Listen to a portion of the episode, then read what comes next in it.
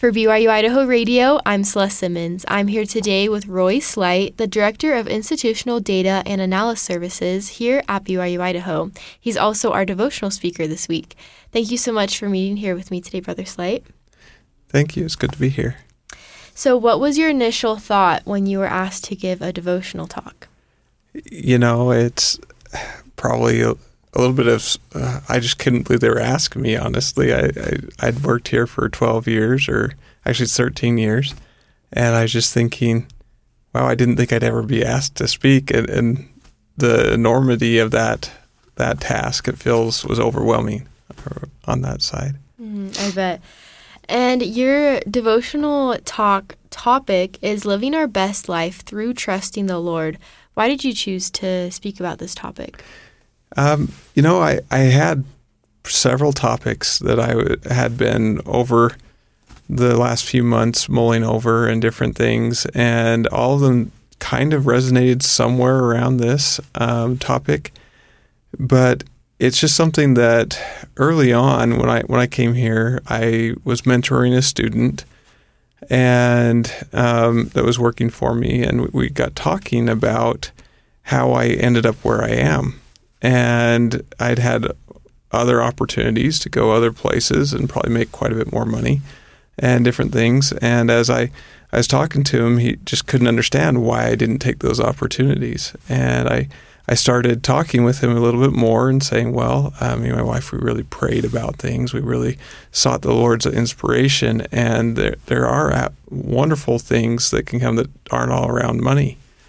And as as we were um, discussing that and understanding a little bit more of his background and different things, um, I, I, started to realize that you know we, we are we have all different levels of people that come here to BYU Idaho that have different experiences and different levels in their testimonies, and um, it just felt like this is something that I'm sure there are some that it would be great to understand how do you get from a stage of um, maybe trying to decide should I trust the Lord in this to where you fully do trust the Lord.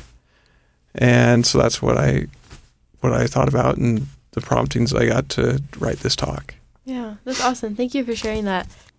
And so, obviously, like you were saying, your talk is about kind of finding your path in life. You talk a lot about the will of God and understanding the plan that God has for each of us. You say that as we gain faith and trust in God, we also learn to seek His will for us. God has given us many tools to accomplish this task. We have prophets and apostles, scriptures, patriarchal blessings, and prayer, to name a few. And as I read that, um, I love that because it's so true. We do have all these tools to understand the plan that God has for us. And as a member of the church, I've been a member for my whole life. I've met a lot of people that sadly don't have a lot of confidence that God does truly have a plan for them. They don't think that God is really paying attention to them. You know, there's billions of people on the earth. How does God have a specific plan for each person? So I wanted to ask you, what advice would you give to someone who has a hard time believing that God truly does have a plan for them? Yeah, that's an interesting question. Um,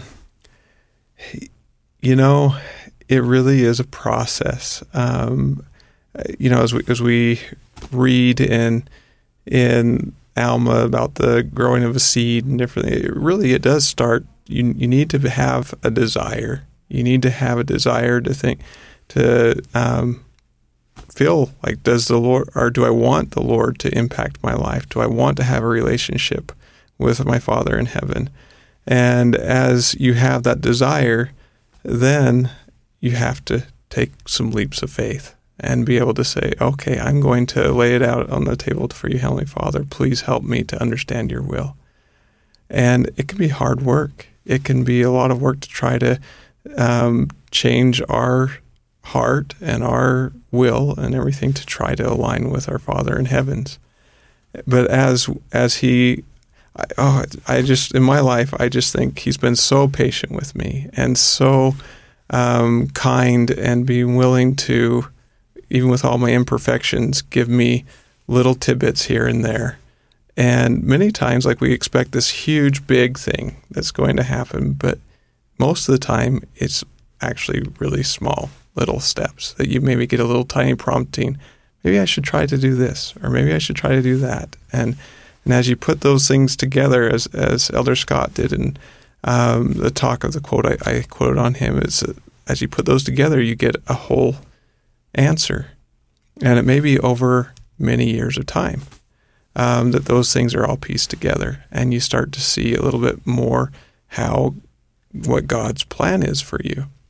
So you just mentioned the little I call them like nudges that the Spirit gives you throughout your life that's kind of telling you and confirming to you that you are on the right path and that there is a loving Heavenly Father who loves you and is there for you. How can we be receptive to these confirmations, these nudges, that we are headed in the right direction?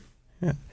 You know, um, one of the key qualifiers on this is that you are doing the best you can to keep the commandments. You know, if you are going out and doing things that you shouldn't, then it's going to be harder to receive or to feel the spirit on there. And so, uh, if you in your heart you're doing everything you can, of course we can make mistakes. In fact, we all will make mistakes. But as we strive and, and to put our life in the Lord's hands and have our heart in the right place, then I think we're a little bit more receptive to seeing what those things are that come. But disconnecting from some of your devices, taking time to ponder. You know, I recently I, I just had a little bit of an experiment. I decided to turn the radio off as I drive to and from work and just have quiet time. And it's amazing how just having my thoughts and the different things that I'm starting to have um, thoughts that I, I probably wouldn't have on my own that I think those are I'm getting inspiration. Oh, well, you ought to try doing this or you ought to try doing that.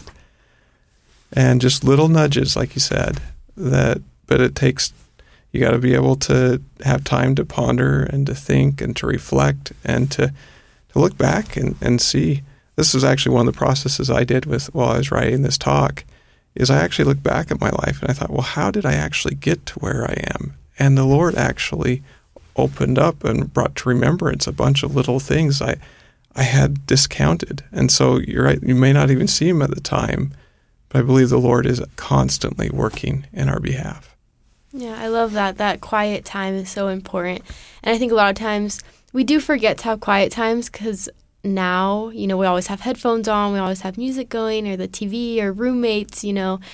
There's always constant noise around us that we forget the importance of what can we learn during those moments of, of quiet time. So thank you for sharing that.